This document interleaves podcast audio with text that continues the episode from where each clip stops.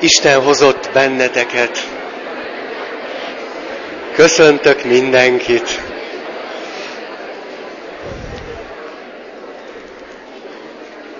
Remélem nektek nem olyan hideg a kezetek, mint nekem, meg a lábatok. Sokkal jobb, ha az ember lába meleg, mint ha hideg. Úgyhogy szívből kívánom nektek, hogy legyen a lábatok meleg. Elkezdtem a múlt alkalommal a hitről beszélni, mint fejlődő folyamatról, és az első négy állomásig jutottam el, illetve a negyedikből még azért van jócskán, amit szeretnék elmondani. A negyedik fázis az az, amit, hogyha nagyon lezserül akarjuk megfogalmazni, azt mondhatnánk a serdülő ember hite, vagy a serdülő korra jellemző hit, amiben nagy ellentmondások feszülnek, pont úgy, mint a serdülő emberben. És egyfelől nagyon hangsúlyoztam azt, hogy Isten hozott. Hogy ilyenkor történik az, amikor az emberben kialakul az igény arra, hogy más legyen, hogy önmaga legyen, hogy rátaláljon arra a sajátos hangra, ami ő.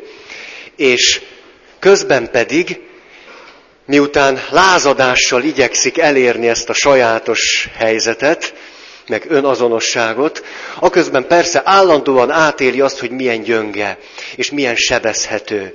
És ezért aztán neki tényleg nagy szüksége van arra, hogy valahol meg tudjon erősödni. És ezért semmi újat nem árulok el akkor, amikor mondom, hogy természetesen ebben az életkorban, és ez a hitre is hatással van, megnő a tekintély személyeknek a szerepe illetve a kortárs csoport szerepe. És ha a tekintély személy vagy a kortárs csoport hitelesíti a hitet, vagy annak bizonyos formáit, akkor a serdülő otthon tudja érezni magát ezekben a kapcsolatokban vagy összefüggésekben. Ez pontosan ugyan arra a logikára működik, mint ahogy egyébként egy serdülő úgy általában működik. És én azt az oldalt hangsúlyoztam eddig, ami mondjuk a serdülő korral kevésbé szokott összefüggésbe tétetni, hogy ez egy nagyon konformista időszak. Ez egy nagyon uniformis korszak. Éppen azért, mert szükség van, vagy a tekintély személynek, vagy még inkább a kortás csoportnak a helyeslő bólogatására.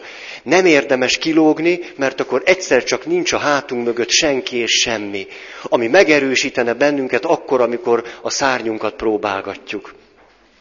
Itt most hadáljak meg, jól esett elmondani ezt a néhány mondatot, valahogy nekem újból és újból meg kell ezt tanulnom, hogy ilyen sokan vagytok nem, egyszerűen nem, nem bírok rendesen fölnőni ehhez a Szia János, ehhez a feladathoz. János sosem késik.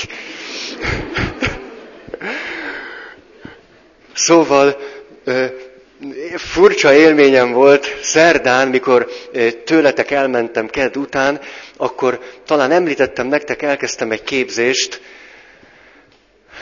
Milyen képzés is, mi a neve? Múltkor utána kellett számolnom, hogy hány éves vagyok. Azt hiszem nem ezekben a dolgokban élek. Szóval ez egy... Ö, milyen, Laci, segíts már. Lelki gondozó képző, igen. Lelki gondozó képzőre járok, és ez az első alkalom volt szerdán, és jöttek az előadók egymás után, sőt egy ilyen kis kerekasztart tartottak az elején, és hatalmas lelkesedéssel beszéltek arról, hogy mi lesz, és hogy lesz, és ők mit szeretnének, és hogy. És én egyre rosszabbul éreztem magam, illetve egy hiányérzet egyre erősebbé vált. Mégpedig az, hogy még eddig nem szólítottak meg engem hogy nagyon lelkesen beszélnek arról, hogy ők mit akarnak, de valahogy még nem néztek a szemembe, és nem mondták azt, hogy szia, örülök, hogy itt vagy. És én ezt a múltkori alkalommal nem tettem meg veletek. Mert ahogy elkezdtem ott magamba zúgolódni, rájöttem, hogy én egy nappal ezelőtt pont ezt csináltam. Úgyhogy csak azért mondtam el ezt a néhány bevezető mondatot, mert erőre szerettem volna kapni. Mert ahogyan barátaimmal, akikkel kosaraztunk, ez szálló igévé vált, ha valaki nem mert elválni egy helyzetet, elvállalni. Na hát, nem mert elvállalni egy helyzetet, akkor csak hihetetlen...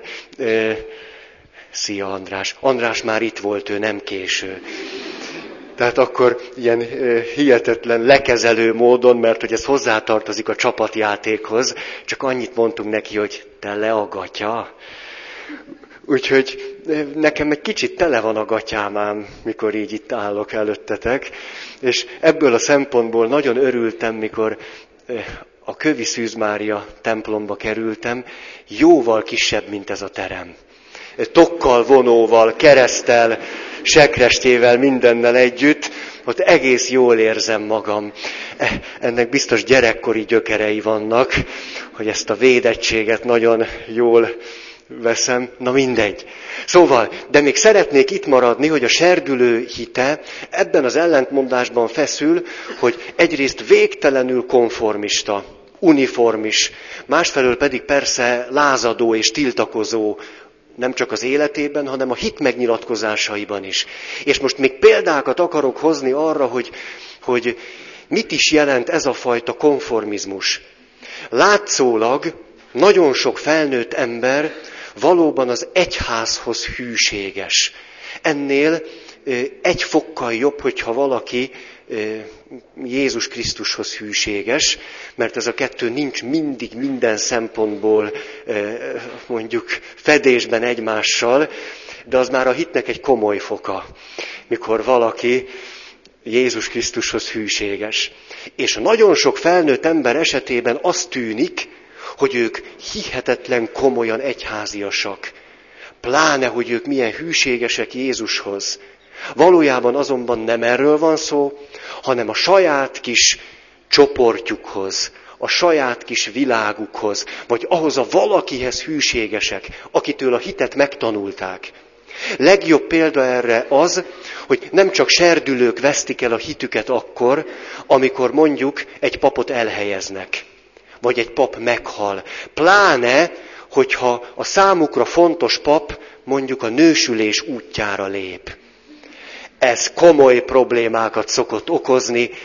Nem a serdülők azok, akik a legsúlyosabb válságot élik át, mert ők egyébként is válságban vannak, úgyhogy nekik ez ismerős helyzet, hanem a felnőttek. És akkor 30, 40, 50, 60 éves emberek purcannak ki. Ez tipikus bizonyítéka annak, hogy az a személy közvetítette számukra a hitet, a reális és hiteles hitet. Ő teremtette meg az Isten kapcsolatot. És amikor az, ez a valaki ez kilép az ő hitvilágából, vagy csalódik benne, akkor az egész rendszer meginog. És adott esetben hányszor hallottam ezt, hogy ö, arról beszéltek felnőtt emberek, hogy amikor XY atyát elhelyezték tőlünk, attól nem jártam templomba. Hogy totális összefüggés lehet felnőtt emberek hitében azzal, hogy X van ott az oltárnál, vagy Y van ott az oltárnál. Belemerészkedtem a málnásba néhány nappal ezelőtt, ez alatt azt értem, hogy volt az egyházközségnek a legzúgolódóbb része, akik nagyon tiltakoztak, hogy én miért este hatkor misézek, és nem délelőtt tizenegykor. És elmentem hozzájuk. Összegyűltek egy kis csoportba, és én elmentem hozzájuk, hogy beszélgessünk arról, hogy ez miért is van így. Nagyon érdekes és hihetetlen tanulságos volt. Ott a málnás közepén kiderült a következő. Egyrészt elmondták a nagyon fontos érveiket, hogy egy jó pap miért 11-kor misézik, és nem este 6-kor. Utána még beszéltek erről, arról, amarról, és hogy látták, hogy, hogy nem vagyok én azért annyira rohadék. Akkor az egyik férfi egyszer csak megnyitotta a sort eképpen. Tudod, atya, igazából az okozza nekünk a problémát ezzel, hogy ha a 11-es misén te nem vagy, akkor nekünk át kellene menni mondjuk a 8-asra. De ezt nem szeretnénk. Nézek rájuk nagy kerek szemekkel, hogy na és miért nem? Hát persze elmehetnénk a vasárnap reggel 8-asra, de akkor van a vasárnapi újság a rádióban. Vagyis ezért az atyának kötelessége 11-kor misézni, mert mi reggel 9-ig hallgatjuk a rádiót. Így aztán elkezdtünk erről beszélgetni, hogy hogy lehetne ezt a dolgot megoldani, mire egy másik komoly érett katolikus ember azt mondta, tanácsolva ennek az előzőnek, de mi lenne, ha fölvennéd magnóra? Ez, ez történt. Az illető egész meglepődött. Azt mondta, ez még nem jutott eddig eszébe. Ez egy csodálatos ötlet. Minden akadály elhárult a nyolc órai mise elől. Ezután én, hogy elkezdtem őket hallgatni, még körülbelül két-három ilyen roppant nyomós érvet elmondtak, hogy miért vagyok én egy istentelen gazember, amiért este hatkor misézek, és nem tizenegykor. Hálát adok az Istennek, hogy elmentem közéjük, hogy bemerészkedtem a málnásba, mert különben a saját fantáziáim fogja lennék még most is, és hallatlanul megnyugodtam. Látván azt, hogy ezek a dolgok hogy is működnek, úgy valójában. Na erről ennyit. A másik, ami még mindig ugyanide tartozik, hogy ugye az ilyen emberektől érkezik leginkább olyan megnyilatkozás, hogy a katolicitásnak a mondjuk lényege az az, hogy eddig így csináltuk. Vagy nálunk ez volt a szokás. És ez egyet jelent azzal, hogy tehát akkor ez katolikus. Egyszer egy atya nagyon elítélhető módon a következő gazcsínt követte el híveivel szemben. Megtartották rendben a pásztorjátékot 24-én kora délután, és ő egy kedves ismerősét, aki nem abban a közösségben volt, és éppen kisbabát várt, oda rendelte a templom elé, hogy amikor a kedves jó hívek gyűnnek ki a templomból, a szent pásztorjátékból áhítatos lélekkel, akkor ugyan menjen már oda egy némelyikhez, és kérjen szállást.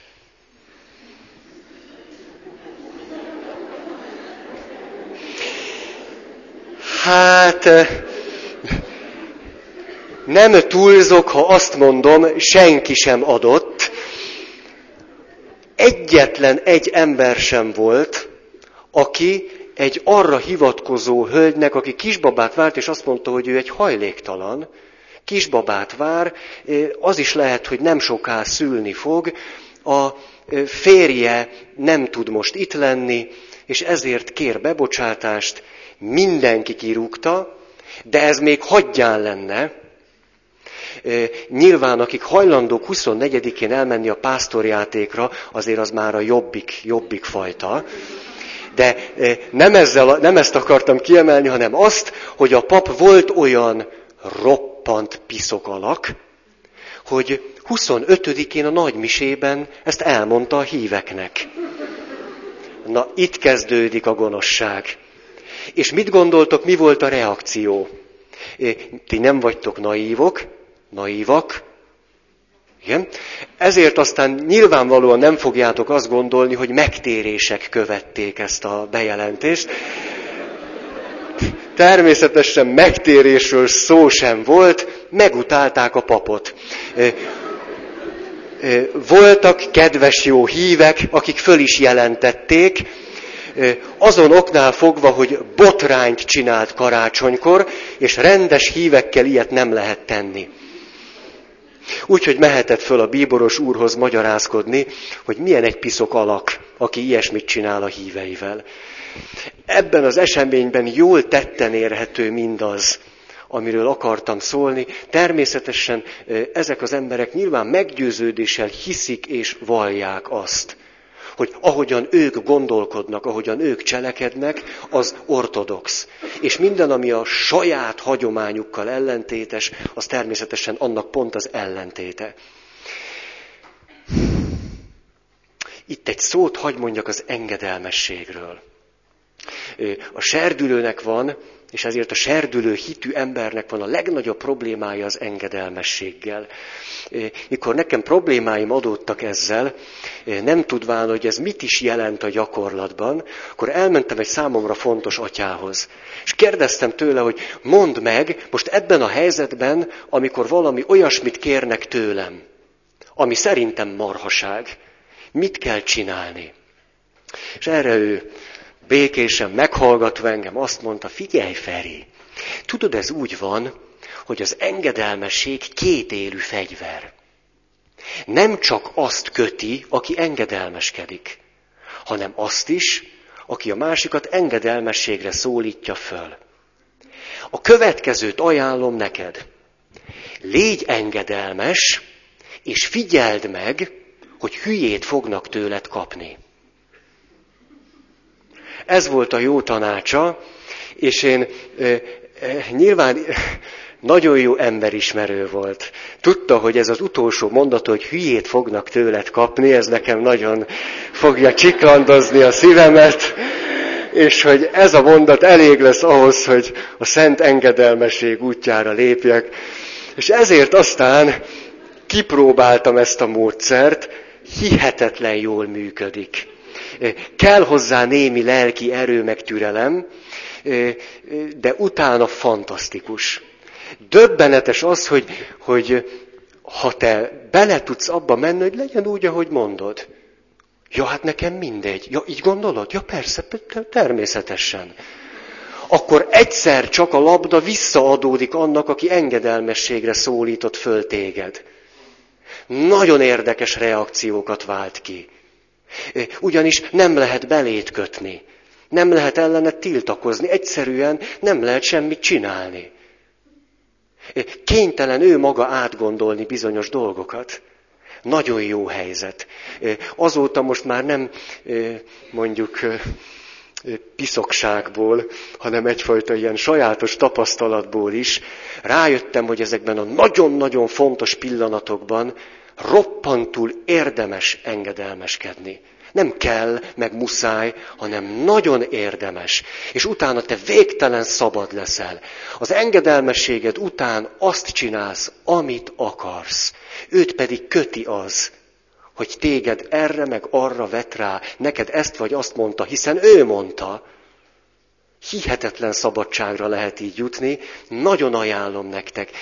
Feleségek, engedelmeskedjetek férjeiteknek, csináljatok belőlük hülyét, és meglátjátok, milyen vidáman éltek majd. Minden gondotok megszűnik. Valóban hatalmas szabadságra juthattok el. Nem érdemes nektek hülyét kapni attól, hogy a férjetek kér valamit. Kapjon ő hülyét attól, hogy ti megcsináljátok. Na,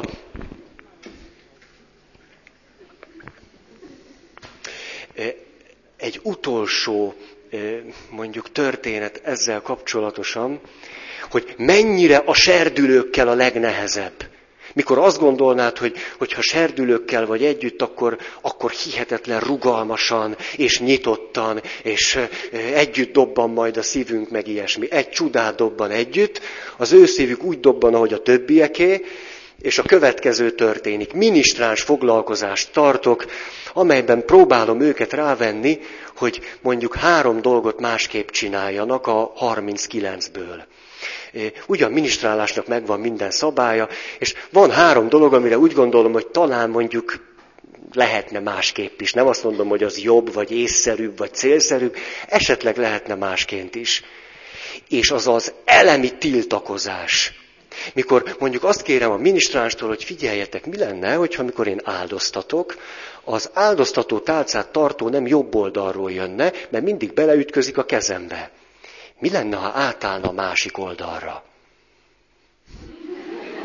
Így néznek rám, így.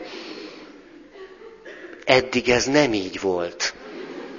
a minisztráns áldoztatás alatt jobb oldalon áll, jobb kezével tartva a minisztráns tálcáját, és így minisztrál. Iszonyú csúnyán néztek rám. Utána megkérdezték, hogy jó, akkor ha bal oldalra állnak, akkor melyik oldalon kell visszamenni az oltárhoz? És az volt bennük, hogy na erre válaszolj, te pökhendi paponc, na ezt mondd meg. Aztán számon kérték rajtam, hogy az áldozati adományokkal miért jobb, és miért nem bal oldalon közelítem meg az oltárt, mert ez eddig így volt. És ezt a sort valóban folytathatnám. Szóval egy nagy sikerélményem van ezzel kapcsolatosan, hogy ahogy erről elbeszélgettünk, következő vasárnap megcsináltak mindent úgy, ahogy kértem. Ez nagyon, nagyon fölemelő, meg rendes dolog volt tőlük. Itt jön be az, ami felnőtteknél is nagyon sokszorosan megfigyelhető, hogy miközben az egyház még inkább a jóisten volna a legfontosabb tekintély, aközben ezekben a helyzetekben, mikor ütközik a jóisten és a saját szokásunk, általában a jóisten veszít.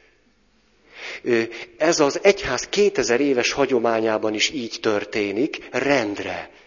Rendre. Ezért lehetséges az, hogy teljesen lehetetlen dolgokat örökítünk át évszázadokon keresztül.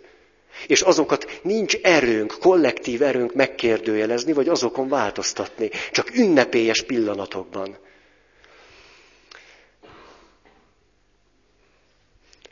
Laci, vannak helyek. Komolyan, olyan, van még hely. Itt, itt van, van, van jó pár. Jó pár.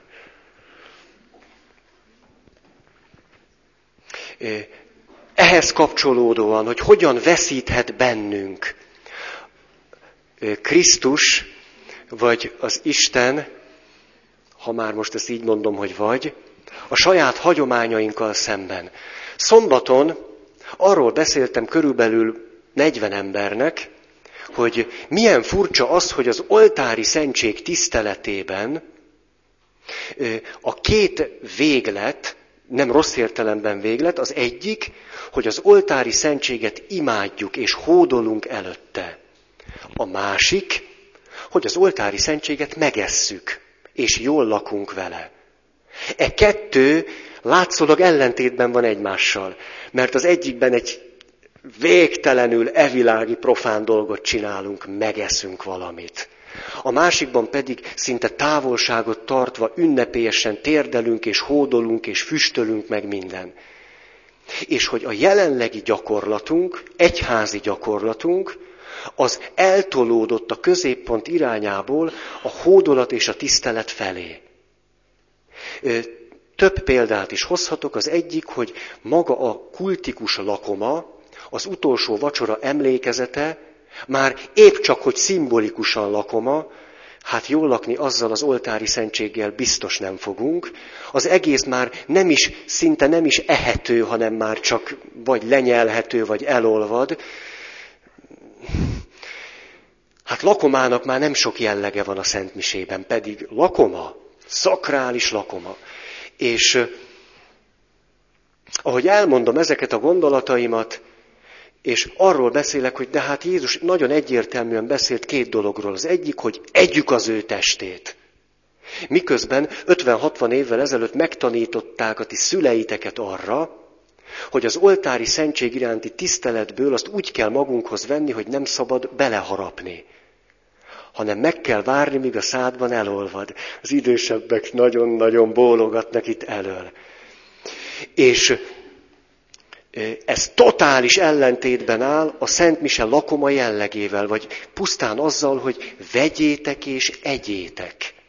És aki nem eszi, és nem issza. Most az issza itt megint meg lehet állni. Hát miért nem isszuk? Mert van egy pár száz éves hagyományunk, hogy nem isszuk. Ez egyébként megint csak az oltári szentség tiszteletéből adódó hagyomány. Hogy sokkal könnyebb az oltári szentséget a nyelvedre tenni, az egy biztos dolog. Na de amikor iszol, az, az hogy lesz? Vagy ha bemártom, akkor csöpög? Vagy nyugaton csináltak olyat, hogy pipettával. Hát azért... Azért ezt már ne. Hát akkor inkább ígyuk. Ezt, hogy egy pap mindig azt mondta, hogy nem azt mondta, hogy kóstolgassa, hanem igya. Csurik. Szóval jelenlegi egyházi gyakorlatunkban nyugodtan mondhatjuk azt, hogy az oltári szentség tisztelete irányába tolódott el a hangsúly, szinte nem jelenik meg az, hogy ez egy kultikus lakoma, az utolsó vacsora emlékezete, szinte nem is lehet enni azt, ami pedig azért van, hogy átéljük azt, hogy egyétek. Inni pedig egyáltalán nem iszunk. Szoktatok étkezés közben inni, vagy utána? Hát igen. Igen, én, én közben is csodálom azokat az embereket, akik esznek és utána isznak. Azt hogy lehet, én ezt sosem fogom megérteni, pedig vannak ilyenek, nekem muszáj inni. Szóval, egyházunkban van egy olyan gyakorlat, amely pár száz éves hagyomány. Szinte alig kérdőjelezzük meg, és azért mondtam ezt el, mert miután beszéltem erről, jött egy telefon. Mióta Óbudán vagyok, egy csomó telefon jött már. És azt mondja nekem valaki, hogy ő a buszmegállóban beszélt egy valakivel, akivel együtt hallották ezt a misét, és hogy hát ő azért megsúgja nekem, hogy az illető igen indulatos volt, főleg az háborította őt föl, hogy én kerek perec azt mondtam, hogy az oltári szentséget enni kell. Ez egy olyan valaki, aki 70 éve gyakorolja a hitét. És fölháborodik azon, amiről Jézus beszél, hogy vegyétek és egyétek.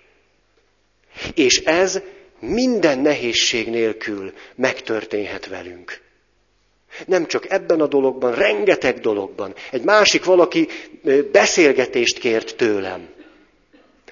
Arról beszélt, hogy, hogy ő most elkezdett gyanakodni, hogy az én ortodoxiámmal gondok vannak, hogy és akkor hozott három látnoktól valami beszámolót, ezek mindig megjelennek könyv formájában is.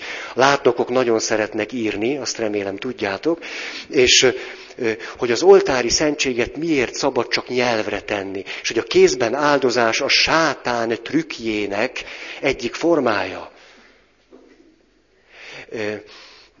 És hogy ő nagyon félt engem mert akkor, amikor azt mondtam, hogy az oltári szentséget enni kell, akkor ez már az én hát hitbéli eltévejedésemnek a, a komoly jele volt. Ezt azért mondtam most egy kicsit így kiélezve, hogy valamit, ami a Szentírásban valami totális egyértelműséggel szerepel, az megjelenhet úgy 70 éve hitüket gyakorló emberek tudatában, hogy egyrészt ilyet még nem hallottak, másrészt ez fölháborító, és ilyen sosem volt. És ha volt is, ez biztos, hogy nem Jézus mondta. És hogyha elé tennéd azt, hogy de hát Jézus ezt mondta, hogy vegyétek és egyétek, akkor az történt, amit múltkor mondtam, te piszok szemtelen pap.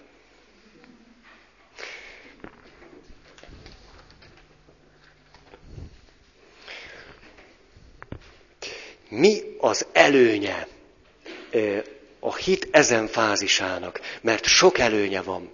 Az előnye az, hogy hogy történik a fejlődés. Úgy, hogy miközben ö, nagyon nagy szükségünk van a tekintély személyekre és a kortárs csoport megerősítő jelenlétére, aközben a tanulásunk nem szereptanulás már, hiszen a serdülő hihetetlen kritikával illeti a szerepeket. Mikor rájön, hogy valaki nem meggyőződésből csinál valamit, az csak egy szerep, vagy köntös, akkor arra neki támad. Akkor hogyan tanul? Úgy, hogy azonosul. Azonosul azokkal az emberekkel, vagy azzal a valakivel, aki számára fontos. És az azonosulás egy nagyon jó lélektani folyamat. Azért, mert az azonosulásban megmaradhatok magamnak. Már nem úgy, hogy, hogy bezárkózva, hanem megtarthatom a saját önazonosságomat, Azáltal közben, hogy valakivel azonosulva egy csomó mindent átvehetek. És egy csomó minden fölfakadhat belőlem, ami eddig nem jelent még meg az életemben. Ezért ilyenkor egy példaképpel való azonosulás nagyon fontos cselekvés. Roppant jelentős dolog. És ráadásul miközben azonosulok, és ezt hosszan kell csinálni persze, hogy belsővé váljon az az érték, amit az azonosulás által szeretnék magaménak tudni, mire a folyamat véget ér, az a dolog valóban az enyém. Nem szerep, nem elvárás, nem manír, vagy bármi más, mint hogy egy gyerek esetében azért csinálja meg, mert az anyukája ezt mondta, és mondjuk fél a büntetéstől. Vagy szeretne neki örömet okozni, tök mindegy, de nem belső cselekvésről van szó, hanem valami külső motivumnak akar megfelelni. Az azonosulás tehát a hit ezen fázisában roppant jelentős dolog. Ezért is lehetséges az, hogy akárhány felmérést olvasok, az derül ki, hogy a legnagyobb százalékban a megtérések serdülőkorban történnek. Mert akkor vagyunk képesek erre a nagyon nagy ugrásra, hogy totál hagyjuk azt, ami eddig volt, és egy azonosulás, azonosulás révén egy nagyon jó biztonságos közeget teremtve magunknak ezáltal, képesek legyünk valami radikálisan újat vagy más csinálni. Adott esetben valami nagyon jót. Ehhez kapcsolódhat az, és ez akkor már egy fantasztikus dolog, ha valaki egy olyan személlyel vagy csoporttal tud azonosulni, akikben valóban van Isten szeretet, vagy Isten követés, ahol a szokások és a hagyományok a lehető leginkább valóban egy személyes Istenhez való elkötelezettségben alakultak ki. Egy ilyen embernek az élete ebben a néhány évben hihetetlen jó fordulatot tud venni. És utána egy egész életen keresztül tud táplálkozni abból, hogy ezen az azonosulási folyamaton ő átmehetett.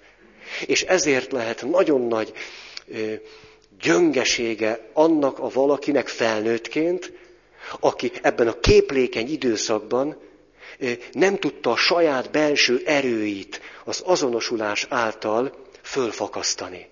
És ezért ezek benne ragadtak. És lehet, hogy a hitnek átment egy másik fázisába, majd amiről fogok beszélni a felnőtt fázisba, de ott már túl sok a kritika, a reflexió, a tudatosság, a racionalitás. Nincs elég tere annak, hogy az ember önfeledten átadja magát valaminek vagy valakinek. Mert az ember túlzottan is reális kell, hogy legyen, és ennek a fázisnak ez az egyik ereje. Ezért lehet egy nagyon nagy adomány, hogyha valaki ezt begyakorolta, és felnőttként is képes erre, főleg ha ezt Krisztussal teszi.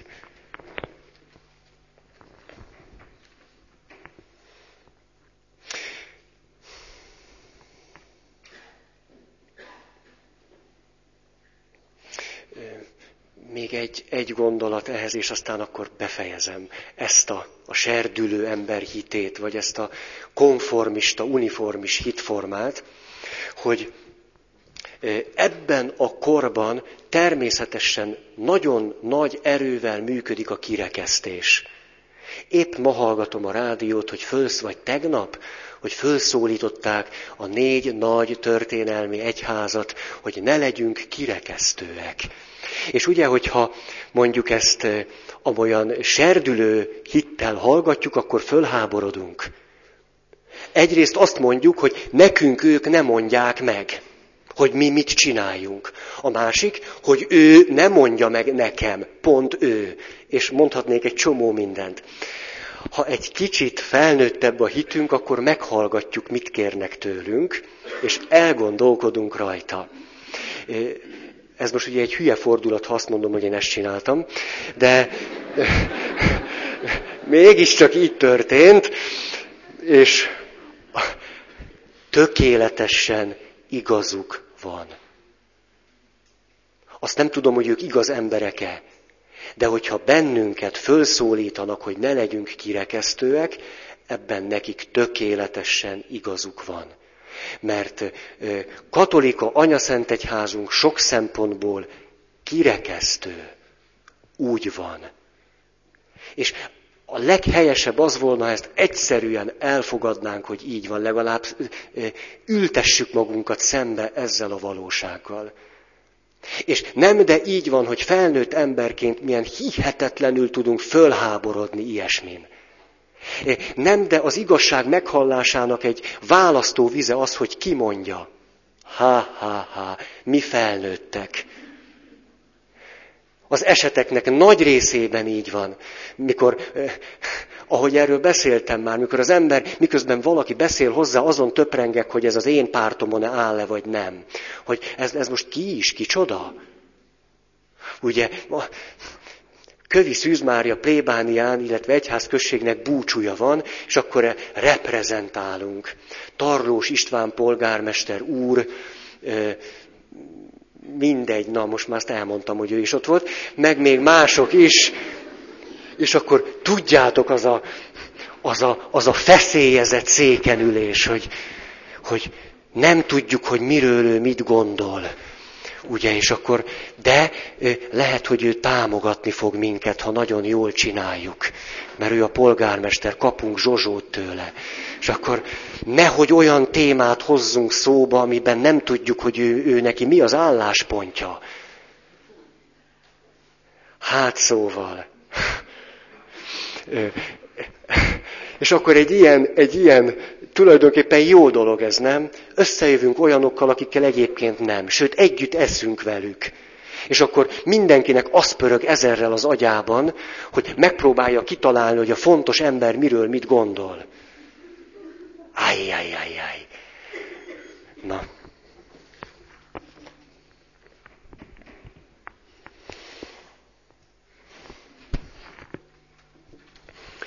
Utolsó ehhez, Jálics Ferenc fejlődik a hitünk című könyvében, amit nagyon-nagyon érdemes elolvasni, írja azt, hogy hogyan tette ő meg az első lépést a serdülő ember hitéből az érett vagy felnőtt ember hitéhez.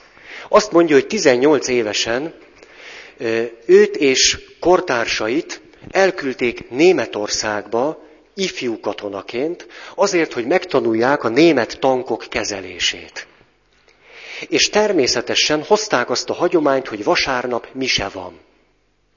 Jezsuita szerzetesről van szó, nyilván akkor még nem, hanem később. És ő, aki minden vasárnap elment templomba, számára ez egy totális evidencia volt, ott ül a katonatársaival, és az van benne, hogy eltelt némi idő úgy, hogy ő nem gyónt. Tehát gyónni kellene. Van is mit. Akkor azon morfondírozik, hogy itt van most sok száz bajtársa. Kopog a csizmája. Ha ő most föláll, és kopogó csizmával végigmegy ott, és elmegy gyónni, annál cikibbet el se tud képzelni. De még ha meg is tenné, utána, amikor áldozik, akkor megint a kopogó csizmájával ki kell mennie áldozni. És ezért a helyén marad. De nem ő az egyetlen, aki helyén marad, ugyanis senki sem áldozik. Ez a boldogult békeidő, hát nem, na B, azt nem mondanám. Nem. Szóval már a hit szempontjából boldogult békeidő. Tehát egy, egy karnyújtásnyira vagyunk az euharisztikus világkongresszustól Budapesten, ahol millió számra az emberek demonstrálták a hitüket. De egy másik helyzetben a legfontosabb szempont az, hogy kopog a csizmám, és nem megyek ki. És azt, azt írja Jális Ferenc, hogy, hogy eltelt egy vasárnap, és láttam, hogy senki nem gyón, senki nem áldozik. Következő hét, senki. Harmadik hét, senki. Egy hónapig őrlődtem azon, hogy megmerem-e tenni. A 18 éves lázadó fiatalember katona. Megmerje tenni, hogy a többiek előtt áldozik.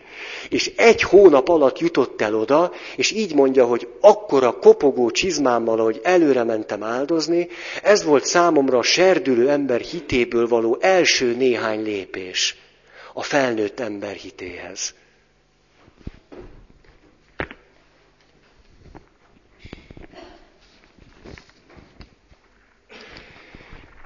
átvezető gondolat.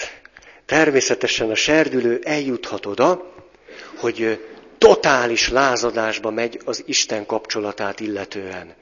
Nincs Isten, vagy ha van is, nem törődik velem, és ezért én se vele, vagy mindegy, hogy milyen formája van ennek.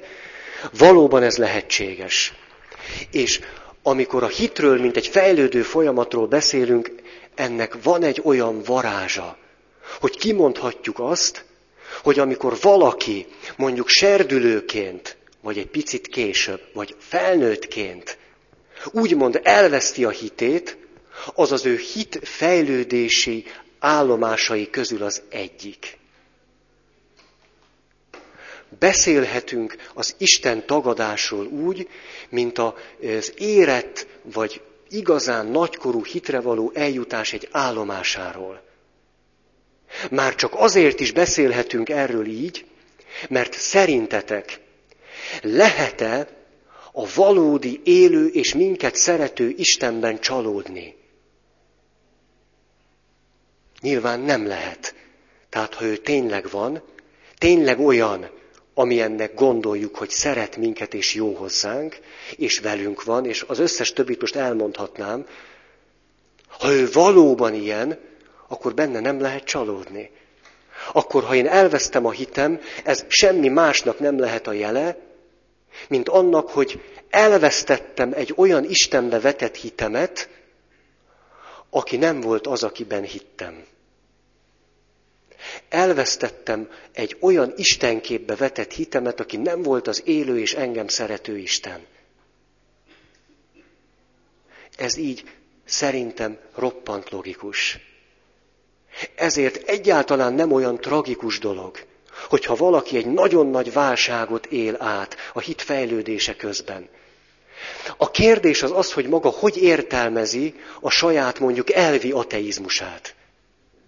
Ezért, hogyha mondjuk leülök egy ateistával beszélgetni, aki azt mondja, hogy én ateistának tartom magam, nagyon szívesen elszoktam neki azt mondani, hogy természetesen felőlem nézve, ez az ő Isten kapcsolatának egy állomása. És hogyha ő most tagadja Istent, akkor bizonyára nagyon sok hülyeséget tagad, amivel én is roppant mód egyetértek. Eh, ahogy én rácsodálkoztam erre, hogy még az elvi ateizmus is lehet a, a fejlődésnek egy fontos lépése, akkor eh, kitágult előttem egy világ hogy te jó ég, hát akkor ne, nem, abba lehet hagyni ezt a hívők, meg nem hívők, meg ezt, a, ezt az állandó méricskérést, meg osztályozást, meg jobbra álljatok, balra álljatok. Nincs értelme.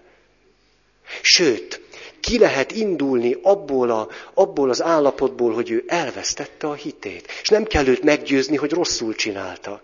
Sőt, meg lehet őt erősíteni ebben. Nagyszerű, hogy elvesztette a hitét, mert addig biztos, hogy nem az élő és igaz Istenben hitt. Milyen jól csinálta, csak gratulálok magának. Tudja, hány vallását gyakorló ember nem jut el idáig? Fantasztikus. Maga tesz még egy lépést, és már bent van az elitben. Na erre azért fölcsillan a szeme, hogy tessék, tessék, ő még itt is labdába rúghat. És Miközben ezt mondhatjuk sokféleképpen, közben így is van. Így van. Mondjuk nem éri meg sokáig ebben a fázisban időzni. Lehet egy fázis, nagyon fontos fázis, de azért mondjuk ne töltsük benne az egész életünket. Tehát jó, jó dolog a forró kátfürdő, de azért egy egész életen át mégse.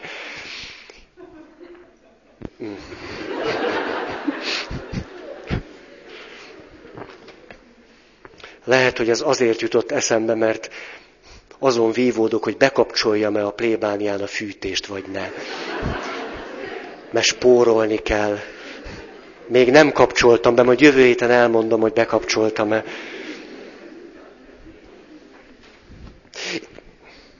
Jó, a következő az individuális, reflektált, felnőtt hit. Fauer így határozta ezt meg. Azt is mondhatnánk, hogy egyéni, személyes gondolkodó. Az történik ilyenkor, ahogyan Jálics Ferenc átlépett az egyikből a másikba, hogy elkezd minden, ami fontosnak, na, tehát ami fontos, az elkezd belülről hatni. Az én vezérem bensőmből vezérel. Ha van Isten, többé nem kint keresem őt, hanem bent. Ha igazán meg akarom tudni, hogy milyen az Isten, akkor nem a kinyilatkoztatást kérdezem, hanem a szívemet. Ha igazán szeretnék az Isten útján járni, akkor elsősorban nem misére megyek, hanem jót teszek. Ebbe még most bele fogok jócskán menni. A felnőtt ember lehet, hogy, hogy nem pont ez a, ez a legjobb egyetlen szó, hogy a felnőtt ember hite, mert hogy hát ez is csak egy fázis. Az jellemző rá, hogy személyes kritikát gyakorol, reflektál persze saját magára is, de a vallásgyakorlatra is, a saját egyházára is, elkezd tudatosan csinálni dolgokat, és elkezdi nagyon-nagyon értékelni a reálisat, a valóságosat, az életet. Ezért a hite nagyon személyes, adott esetben individuális. Ezt most pejoratív értelemben mondom. Mer már bőven konfrontálódni azzal a csoporttal, vagy azzal a személlyel, aki számára addig a tekinté volt. Mer külön véleményt képviselni. Mer kihúzódni a tömegből, és azt mondani, hogy én a saját elveimet követem. A, az ilyen értelemben felnőtt hitű ember megalkotja a maga erkölcsi törvényeit. Akkor is, ha templomjáró ember. Akkor is a saját erkölcsi törvényeit követi. Ezt persze talán nem szívesen fogalmazza meg így, de gyakorlatilag ezt teszi. Nyilván próbálja ezt összefüggésbe hozni a kinyilatkoztatás erkölcsiségével. De ha valahol ez a kettő ütközik, inkább a sajátját követi. Erről vagy beszél, vagy nem. Adott esetben ilyenkor jön egy nagyon éles valláskritika, vagy egyházkritika, amikor az ő személyes erkölcsi meggyőződése nem passzol az egyház tanításával. És persze az ilyen ember lehet elég okos ahhoz, hogy a kritikája helytálló. De az egész dolog csak azért van, hogy igazolja azt, hogy ő miért csinálja azt másképpen, mint ahogy most így mondom, kívülről, mint ahogy kellene. Ez az a kor, szak, amikor a lelki ismeretnek a szava megint csak fontosabb, mint a kinyilatkoztatás szava. Persze az ilyen ember nagyon is kritikus a kinyilatkoztatással. Ebben az individuális hitformában az történik, hogy a kinyilatkoztatás relatívvá lesz. Fontos maradhat, de relatív. Szinte az Istennek a szava is csak egy szó a sok szó közül. És végül, hogyha a végső döntést meg kell hozni, akkor azért a szívemre hallgatok. Vagy a lelki ismeretem szavára. A serdülő az még vívódik. Ez érdekes. A serdülő azon vívódik 50-50 százalék. Most azt csinálja me, amit a szüleim mondanak, vagy a pap, vagy azt, amit én jónak tartok. És nagyon sok serdülő, bár ugye most már ezt így mondhatom látszólagos ellentmondás, még mindig azt csinálja, amit az apu meg az anyu mond. A felnőtt nem. A felnőtt azt mondja, hogy lehet, hogy téves a lelki ismeretem, akkor is azt követem. Ezért beszéltem nektek tavaly arról, hogy számunkra két forrása van az eligazodásnak. A lelkiismeret és a kinyilatkoztatás. És ha valamelyik relatív, akkor inkább a lelkiismeret. Miközben természetesen a kinyilatkoztatás is relatív, abban az értelemben, hogy mi nem vagyunk abszolútak, és ezért nem tudjuk az abszolútumot úgy fölfogni. Nyilván relativizálva tudjuk csak megérteni és értelmezni. Ez egyértelmű. Ugye az ilyen felnőtt hitű ember mondja azt, hogy mindennek mértéke az ember. az ilyen ember persze mondhatja azt, ez aztán a legszebb kijelentés valóban, hogy mindennek mértéke minden ember. Tehát próbálok úgy cselekedni, ami a lehető legtöbb embernek jó. De nem annyira azon gondolkodik, hogy próbálok úgy cselekedni, ahogyan azt az Isten várja tőlem. Nem, mert nem annyira az Istenre figyel az ilyen hitű ember. Mert az ilyen ember is természetesen jár vasárnap templomba, stb. stb. Hogyha ha meg kellene őt kérdezni, hogy milyen az imádsága. Az ilyen ember kapásból azt mondja, én nem nagyon szoktam imádkozni, inkább úgy élek, hogy az életem imádság legyen, mondjuk. Gyönyörű szép mondat, tökéletesen benne van ez a fázis. Az ilyen valaki, amikor elmegy mondjuk a Szentmisére, bár ezekről külön akarok majd beszélni, számára a Szentmise csúcspontja a beszéd. Mert ott intellektuális bizsergés fogja őt el, az összes többivel hadilában áll. Természetesen az ilyen ember kizárólag olyan misére megy, ahol olyan pap van, akit ő bír. És hogyha olyan pap van, akit nem bír, akkor az egész misének annyi. Sőt, lehet, hogy ki is megy a beszéd alatt. Épp azt mondta nekem valaki, itt is van, de nem mondom meg, hogy ki. Kérek tőle engedélyt, hogy elmondhassam. Köszönöm szépen. Tehát miután megengedte nekem, elmondhatom, hogy ő unalmas beszédek alatt elkezdi fordítani a beszédet. Magyarról hottentottára. És ezzel nagyon jól eltölti ezt a kritikus időszakot. A többit meg végig unatkozza. Ezt nem ő mondta, ezt én teszem hozzá, hogy ehhez a mondjuk állapothoz ez szokott hozzá tartozni. Tehát ha rossz a beszéd, rossz a mise. Elég abszurd. De az ilyen ember mégis ezt éli át.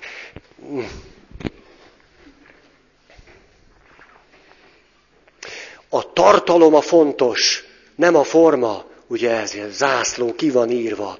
Nem az, nem az, az fontos, hogy hogy csináljuk, hanem a szív. És emögé egy csomó szeretetlenséget be lehet passzírozni. Én szeretem a formákat is, bár nem az erősségem. Mondjuk a liturgikus formákat nagyon, nagyon tudom szeretni, szívesen füstölök. Ne, nem füstölgök, szívesen füstölök, és ezzel kapcsolatban búcsús mise volt, és én nagy előszeretettel füstöltem. Jó az illata, meg minden. És természetesen odajött hozzám valaki, látjátok, milyen eleven személyes kapcsolatom van az egyházközség tagjaival, és azt mondja, Feri, csalódtam benned. Én azt hittem, hogy most véget ér ez a füstölős időszak. Hát te, te is ilyen vagy, hogy mondd már meg, mi értelme van ennek. Van egyébként, nagyon is van, döbbenetes módon tudja irritálni az ilyen hitfázisban lévő embert az összes olyan forma, amit ő még nem tudott megtölteni tartalommal. Vagy az olyan forma, amit látott, nem hitelesen képviselni. És ez eszméletlenül irritálja. Inkább lecsupaszít mindent. Azt mondja, az imádság inkább legyen egy nagy csönd. Na, aztán azt a jó, jó kis imádság. Ugye, második gondolata már az, hogy hogy lehetne több pénzt keresni. A nagy csönd, egy csodát, de mindegy, ha rendes legalább nem hazudik magának, azt mondja, nem szoktam imádkozni. Ez legalább becsületes. Felnőtt hitű emberre jellemző is egyébként, hogy viszonylag becsületes magával.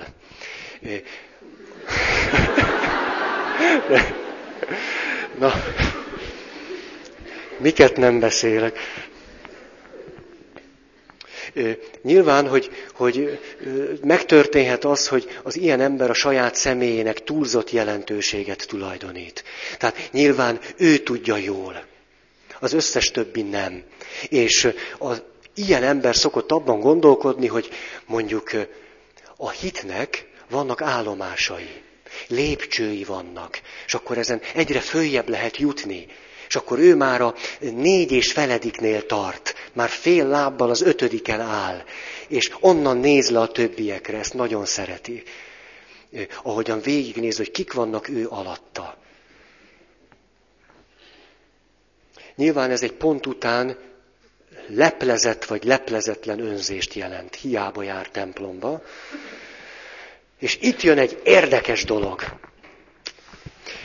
Ugye milyen gyakran szokták azt mondani, hogy én a magam módján vagyok vallásos. Magam módján hiszek Istenben.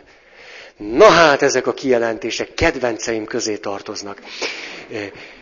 Mondom is, hogy miért rengeteg fölmérés, vallás, lélektanászok, meg szociológusok, meg mindenféle különös állatfaj csinál kísérleteket, és akkor kérdőív, meg, meg reprezentatív, meg tudjátok, ahogy kell.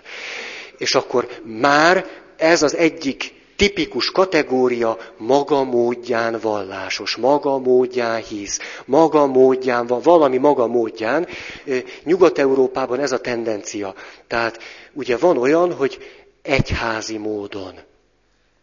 Az csökken, és akkor van az a rubrika, hogy maga módján, ez meg... Már manapság már mindenki maga módján hisz, meg maga módján vallásos, ebben egy, egy sereg tömérdek önellentmondás van. Az egyik. A vallás lényege az, hogy közösségi. Közösségi, attól vallás, hogy együtt valljuk meg.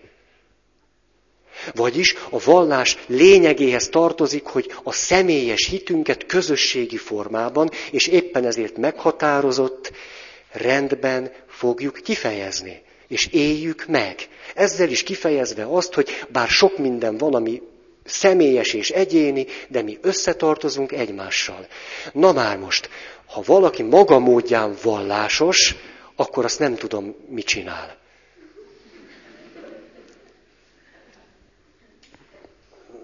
De ez még hagyján, mert természetesen mondhatjuk azt, hogy, hogy vallásos megnyilatkozásai vannak a maga módján.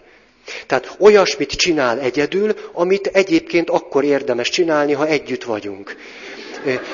Tehát ezt még mondjuk megértem, hogy, hogy ő mondjuk a, a saját szobájában füstöl.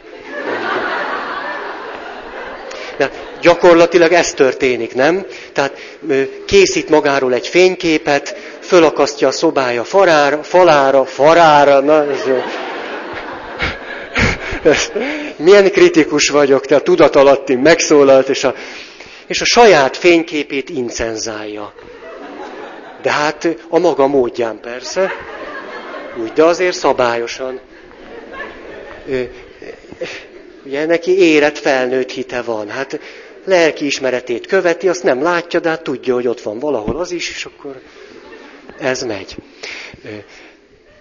Most el, annyira belementem ebbe, ez a mozdulat annyira jól esett, hogy most nem tudom, hol tartottam. Önismeret, saját magát nézi. Te jó ég! Milyen gyarló az ember!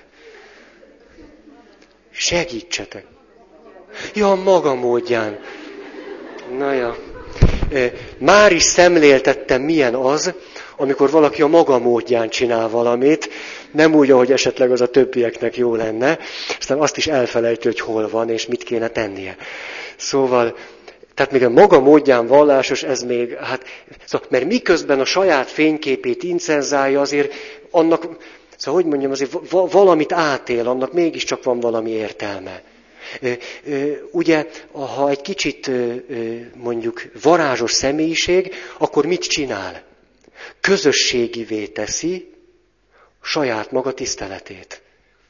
Tehát hív egy baráti társaságot azért, hogy beszélgessenek, majd kiteszi magát a fő helyre, és megkéri a többieket, persze nem így, mert ennél sokkal ügyesebb, hogy őt dicsőítsék. Ugye ennek nagyon sok formája van, tehát például elkezdek beszélni, és egy óra múlva hagyom abba. Vagy egyéb variációk. Szóval ez a maga módján vallásos, ez még hagyján. De amikor valaki a maga módján hisz Istenben, Na, azt aztán tényleg nem tudom, hogy kell csinálni. Az élet ugye nagyon ágas-bogas, tehát ebben az a szép, hogy egy csomó ember ezt tudja, hogy kell csinálni. Tehát, hogy tudjuk csinálni, csak közben ilyen nincs. Mint az ufók. Hogy nincsenek, de valahonnan jönnek. Hogy a maga módján hívő ugyanis a következő attrakciót követi el. Ha van Isten, akkor nyilván az Isten az mindenható, univerzális, élet ura, ő a főnök, nagyon egyszerűen. Tehát akkor, ha valahogy őt imádni kell, akkor nyilván úgy kell őt imádani, ahogyan ő mondja, nem? Hát ha Isten, ha nem, mert akkor, akkor lehet másképpen. De ha ő az Isten, akkor ő mondja meg, mit kell csinálni. Az más kérdés, hogy mondhatja, hogy most csináld azt, amit szeretnél. De akkor is ő mondta. Na most, ha én a magam módján hiszek ebben a mindenható Istenben, akkor én egy zseni vagyok. Mert ezt nem lehet csinálni. Tehát magam módján hinni Istenben nem lehet. Csak csinálni lehet ezt, de hogy ebből mi jön ki, hát látjuk. Látjuk, a saját torzulásunkat abszolutizáljuk. És akkor megyünk egy úton, ami ki tudja, hogy hova vezet. Néha, hát most így akartam mondani, hogy közelharcot lehet vívni emberekkel, hogy legalább egy picit sejtsék meg, hogy amit csinálnak, az valami totális abszurditás. Tehát ha, ha, ha azt mondja magáról, hogy ő hiszi Istent, akkor ebben a kijelentésében benne van az, hogy néha érdemes volna nem csak magát figyelni, hanem az Istent is. Legalább néha, mondjuk napi tíz percben. De ez nem, na, ez világos. Csak egy példa. Házastársi kapcsolat. A férje a felesége elé áll, és azt mondja, drágám, úgy döntöttem, komoly hívő emberként, felnőtt hívő emberként, hogy én nem az Isten szempontjai szerint foglak téged szeretni, hanem a saját szempontjaim szerint. Örülsz. Isten mentsen meg bennünket azoktól az emberektől, akik a saját szempontjaik szerint szeretnek bennünket. Én inkább mindenkitől azt kérném, hogy lehetőség szerint Jézus szerint úgy nagyon el tudom képzelni, nagyon ügyes meg okos dolgokat talált ki eddig, de inkább egy picit úgy. Mert az legalább biztos. Hogy, hogy az, amit ő kitalált, hogy azt majd ő úgy fogja szeretni, Beszélgetek egy 60 valahány éves valakivel, egy tipikus helyzet, kedvenc helyzeteim egyike, anyós kontra menny. És akkor azt mondja az anyós, de persze zokogva, mert ez, ez, ez így dukál. Tehát az anyós is ki van borulva, meg a menny is ki van borulva. És az anyós azt mondja zokogva, hogy de hát én szeretem a menyemet. Tehát mindig, mikor jön hozzánk, én szeretem. Megkérdeztem, hogy hogy csinálja. A, úgy, itt kezdődtek a problémák. Hát akkor elmondta, hogy ő azt így meg így csinálja. Kérdezem tőle, hogy és miért pont így? Hát hogy, hogy miért pont így? Hát egyrészt, mert így kell, másrészt, mert én azt tanultam meg, hogy ha valakit szeretek, akkor így szeretem őt. Következőt kérdeztem tőle, de ez már akkora szemétség, hogy nem gondoltál-e arra, hogy megkérdezd őt, hogy ő mit gondol arról, hogy hogy szeretné, hogy te hogy szeresd. És az volt ebben a nagy élmény, hogy az illető, az anyós elgondolkodott ezen. Hogy te jó ég, lehet, hogy az ő menyét úgy kell szeretni, ahogy azt ő akarja. Már nyilván a meghatározott Krisztusi kereteken belül hogy lehet, hogy a másik embert nem úgy kell szeretni, hogy én akarom. Jé. Ezt a, ez tipikus házastársi kapcsolatban is tipikus. Ezért minden jegyes oktatáson át kell menni ezen a tűzpróbán, hogy most tudod-e, hogy a házastársad mit szeretne tőled? És hányan mondják azt, hogy hát én azt nem tudom, hogy ő mit szeretne tőlem, de én azt tudom, hogy mit fogok neki adni. Hát, és ennek a kijelentésnek nem, mondjuk a fonákját nem látja, hanem valóban abban a tudatban van, hogy ő ezzel mindent meg fog adni a leendő feleségének.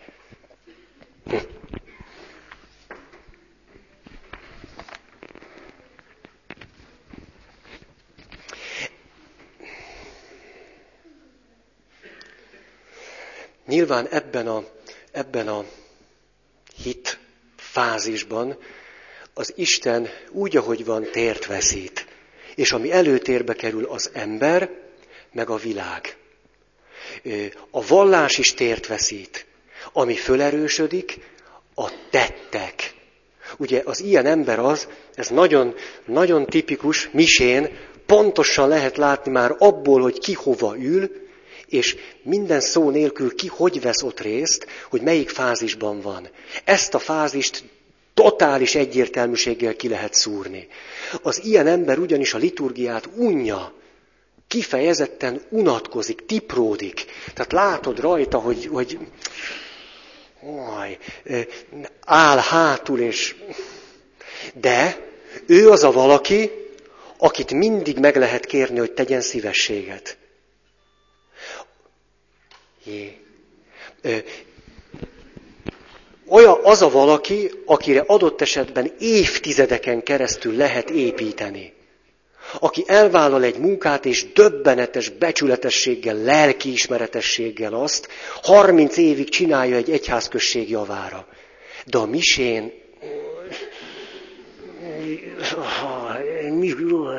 néha az óráját néz, még 20 perc, és, és tényleg kínlódik. Tehát az egész egy ilyen... És kimegyünk a templomba, és vele lehet jól beszélgetni. És azt, azt éljük át, hogy na, hát ez egy rendes ember. És tényleg az. De úgy egyébként oh, énekelni se nagyon szeret, tudjátok, ez a veszőparipám. Azt nem, nem, hát...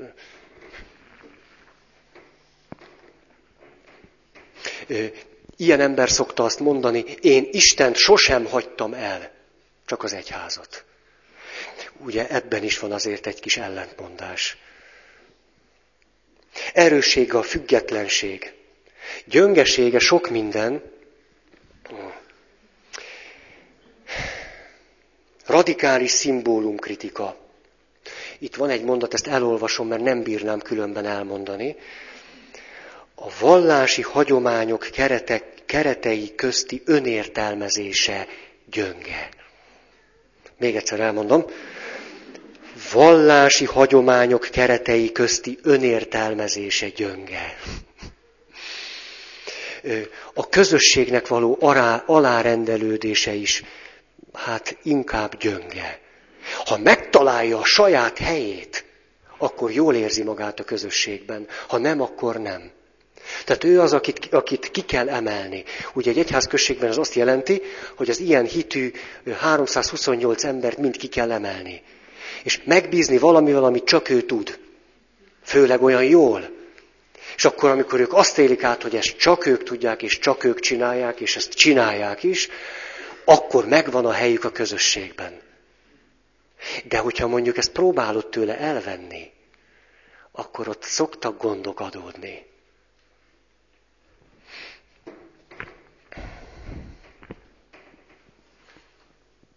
Ami nagy erénye még, hogy tud tanulni a kudarcaiból. Tanul, a, tanul az életből. Egyre okosabbá válik. A hite az bensőséges, olyan értelemben, hogy a szíve, szívéből, a lelkiismeretéből, érzéseiből, érzelmeiből, felismeréseiből, tapasztalataiból, élményeiből áll. Ebből a szempontból nagyon személyes. Amit így átélt, vagy megértett, vagy elfogadott, azt valóban hiszi. Arra valóban tud építeni. De mondjuk, ha ő nem érez át valamit, akkor azzal nem nagyon tud mit kezdeni.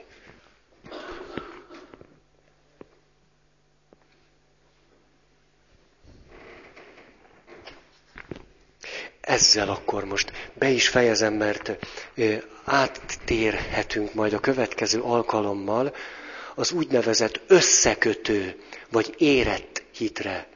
És aztán azt fogom majd csinálni, hogy a gyerekes hitet, a felnőtt ember gyerekes hitét, amiben az első négyet összefoglalóan fogom majd megjeleníteni, össze fogjuk hasonlítani ezzel a felnőtt, vagy reflektált, vagy individuális hittel, és az érett ember összekötő hitével. Tehát hármat fogunk összehasonlítgatni egymással, mert ebből még nagyon sok jó tanulság meg tapasztalat tud majd származni.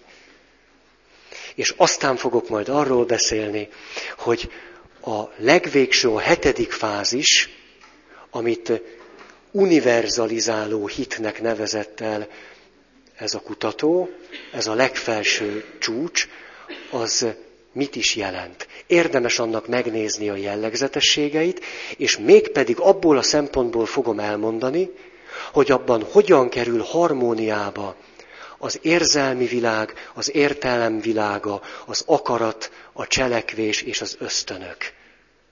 Mert hiszen az ilyen hitű embert ennek a teljes harmóniája jellemzi. Nagyon köszönöm, hogy, hogy itt vagytok. Köszönöm.